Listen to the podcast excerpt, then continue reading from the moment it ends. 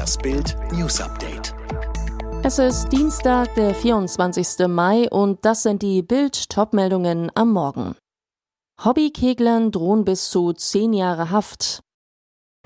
Magath lässt den HSV heulen. Ex-MI6-Chef glaubt, Putin ist nächstes Jahr weg. Herausgeputzt im Shirt ihres Kegelclubs und mit Dosenbier in der Hand posierte die Sufftruppe für ein Gruppenbild an der Playa. Nur Stunden später saßen alle in der Arrestzelle. Der Vorwurf, die 13 Deutschen vom Hobby-Kegelclub stramm am Tisch sollen glühende Zigarettenstummel von ihrem Balkon im Walla Beach Hotel geschnippt haben.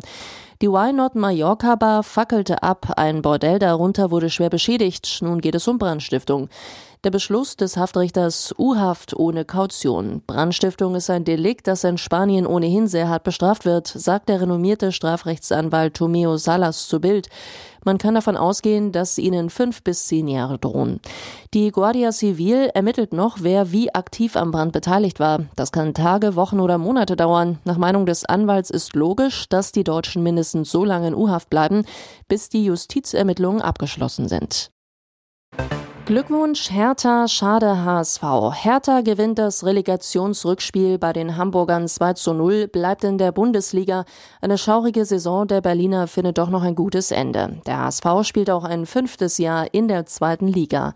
Mit fünf Siegen in Folge hatte man sich noch auf Platz drei vorgekämpft, das Hinspiel 1 zu 0 gewonnen, doch das reicht nicht. Herthas Rettung ist vor allem ein Triumph für Felix Magath, erst im März gekommen. Nach dem 0 zu 1 im Hinspiel bewahrt er die Ruhe, steht gestern meistens stoisch am Rand, regt sich nur bei den Toren.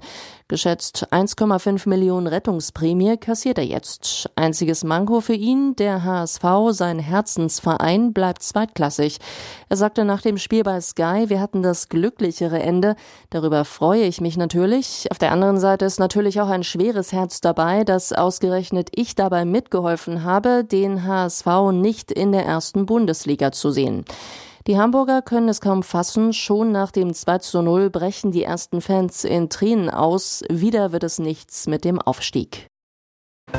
Es sind Aussagen eines Mannes, dessen Job es jahrelang war, an Geheimnisse anderer Länder heranzukommen. Sir Richard Dearlove, der frühere Chef des britischen Geheimdienstes MI6, sagte nun in seinem Podcast One Decision, dass sich der Gesundheitszustand von Kreml-Despot Wladimir Putin dramatisch verschlechtert habe. Er ging sogar so weit zu behaupten, ich lehne mich da wirklich weit aus dem Fenster. Ich denke, dass er 2023 nicht mehr da sein wird. Was er damit meint, nach Ansicht von Dialov wird Putin in ein Sanatorium gehen müssen, aus dem er nicht mehr herauskommt. Das könne eine Exit-Strategie für Russland aus dem Ukraine-Krieg sein, so der Ex-MI6-Chef weiter. Die Einweisung Putins in eine medizinische Einrichtung sei die elegante Alternative zu einem Staatsstreich. Seit dem Ausbruch des russischen Angriffskrieges machen immer wieder Spekulationen über Putins Gesundheitszustand die Runde.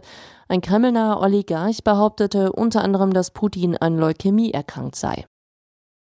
Ukraine-Präsident Volodymyr Zelensky kämpft für die in Mariupol gefangen genommenen ukrainischen Soldaten. Wir müssen sie austauschen, sagte Zelensky der ukrainischen Agentur Interfax zufolge bei einer Videoschalte nach Davos, wo momentan das Weltwirtschaftsforum stattfindet.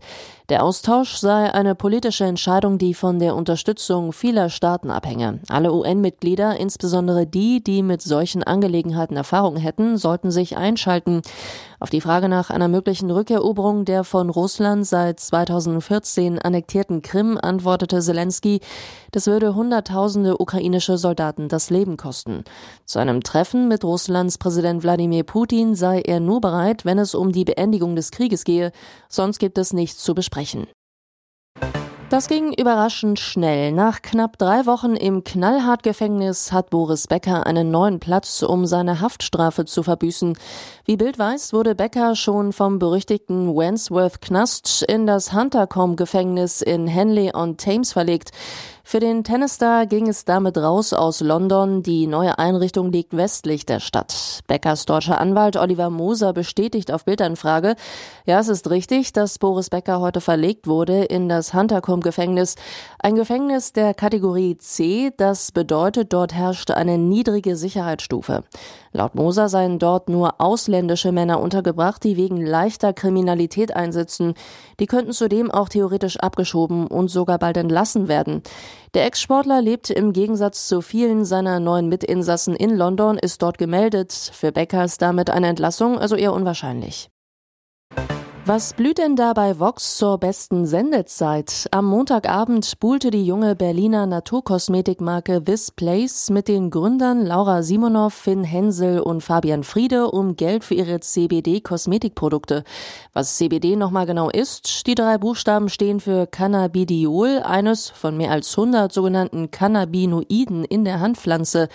Die Visplace-Gründer erhoffen sich in der Höhle der Löwen ein Investment in Höhe von 200.000 Euro für 10 Prozent der Anteile an ihrem Unternehmen.